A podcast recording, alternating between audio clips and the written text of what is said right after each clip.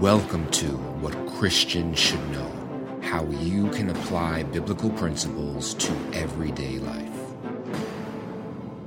Good day to all. My name is Dr. Elijah Sadafel. Welcome to What Christians Should Know, episode 2.9 The Christian Walk or Sanctification. As always, I invite all my listeners to visit the official home of What Christians Should Know at wcsk.org. There you will find a host of free resources that will empower you to know what you believe and why you believe it. Now let's get started. So, how sanctification applies to your everyday life is simple because sanctification provides a practical guide for Christian living. Christians are never meant to be perfect, but are meant to make incremental progress in their walk with God. Still, we vigorously strive for the high goal of holiness exemplified by Jesus. So don't feel discouraged because less than perfect performance is, in fact, quite normal. So tell me if this sounds familiar. You do something that you know is wrong and even tell yourself that you shouldn't be doing it while you're doing it, yet you do it anyway. When the event is over, you look at yourself and ask, What's wrong with me? You then begin to wonder if, in fact, you are truly saved and if someone who's supposed to know God can think and act like this. You get saddened and feel too ashamed to approach God, pray about it, or talk to someone else about it. You especially don't want to talk to another Christian about it because they may harshly judge you. Or perhaps you look back on your day and realize you said or did something that was very unchristian.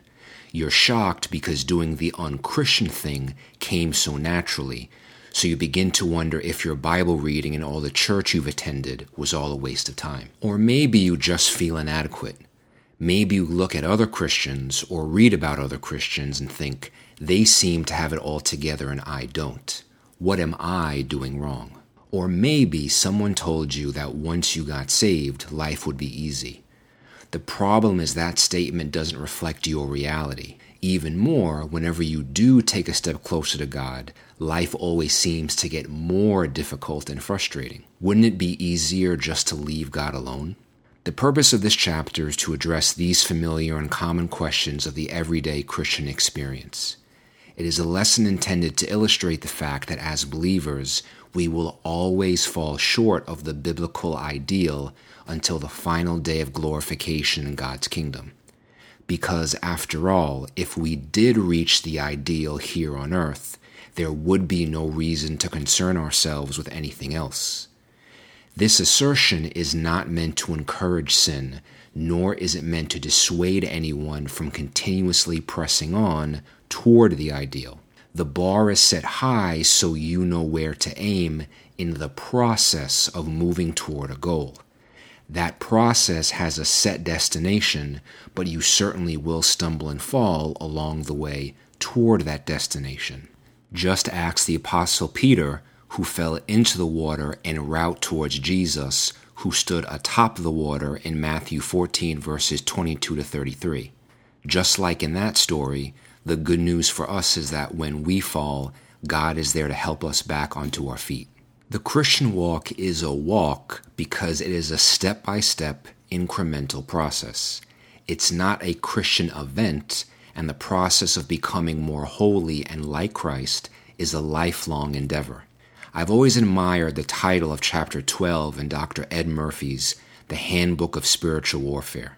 The title of that chapter is The Reality of Below Normal Performance.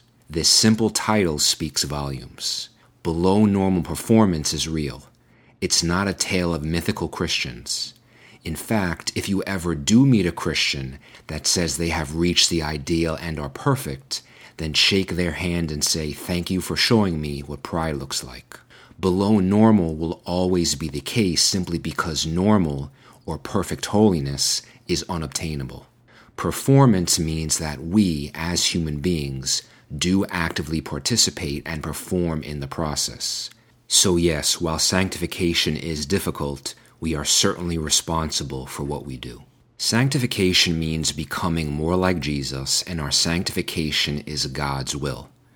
Doing God's will or obedience pleases God, and as we grow in our sanctification, the more we please God.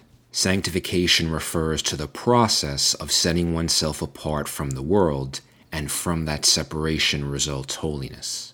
The only one to perfectly obey God's will and to perfectly obtain God's righteousness, Jesus, is described as having a zeal for his Father's house that consumed him, and his food was to do the will of his Father. Consequently, the separation of sanctification is grounded in the truth of God's Word.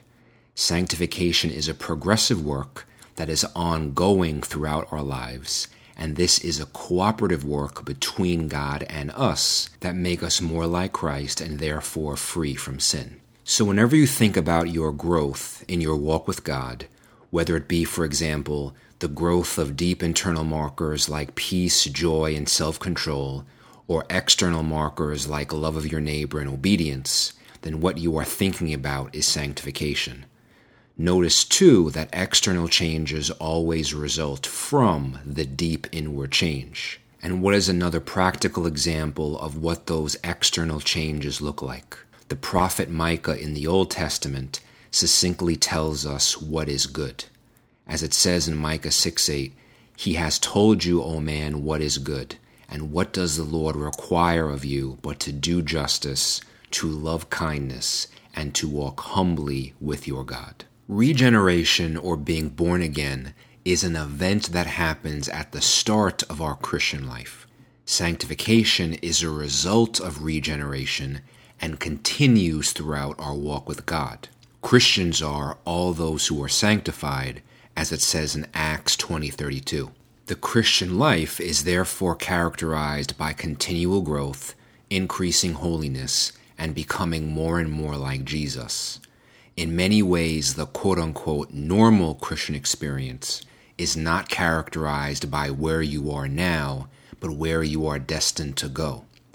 This way, different people will take different routes and go through different peaks and valleys, but everyone has their compass set on the same location. In a similar light, sanctification points to the fact that the Christian life is to be characterized by productivity, and that productivity will tend to be unique from person to person. For example, one person may be an effective Bible teacher but is a poor administrator. They will be the most productive in teaching.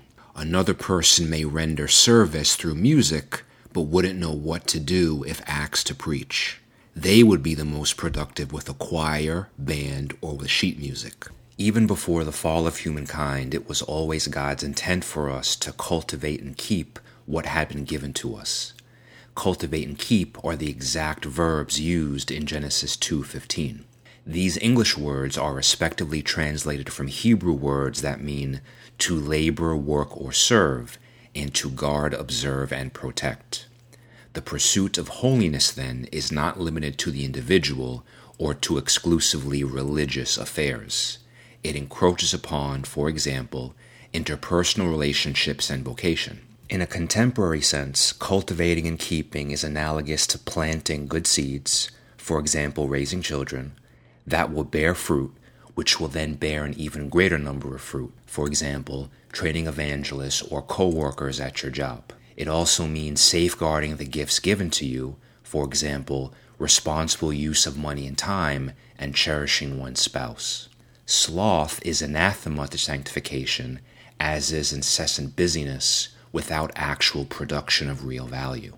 The last point to make on what is sanctification is to detail what it is not. The pursuit of holiness is just that a pursuit.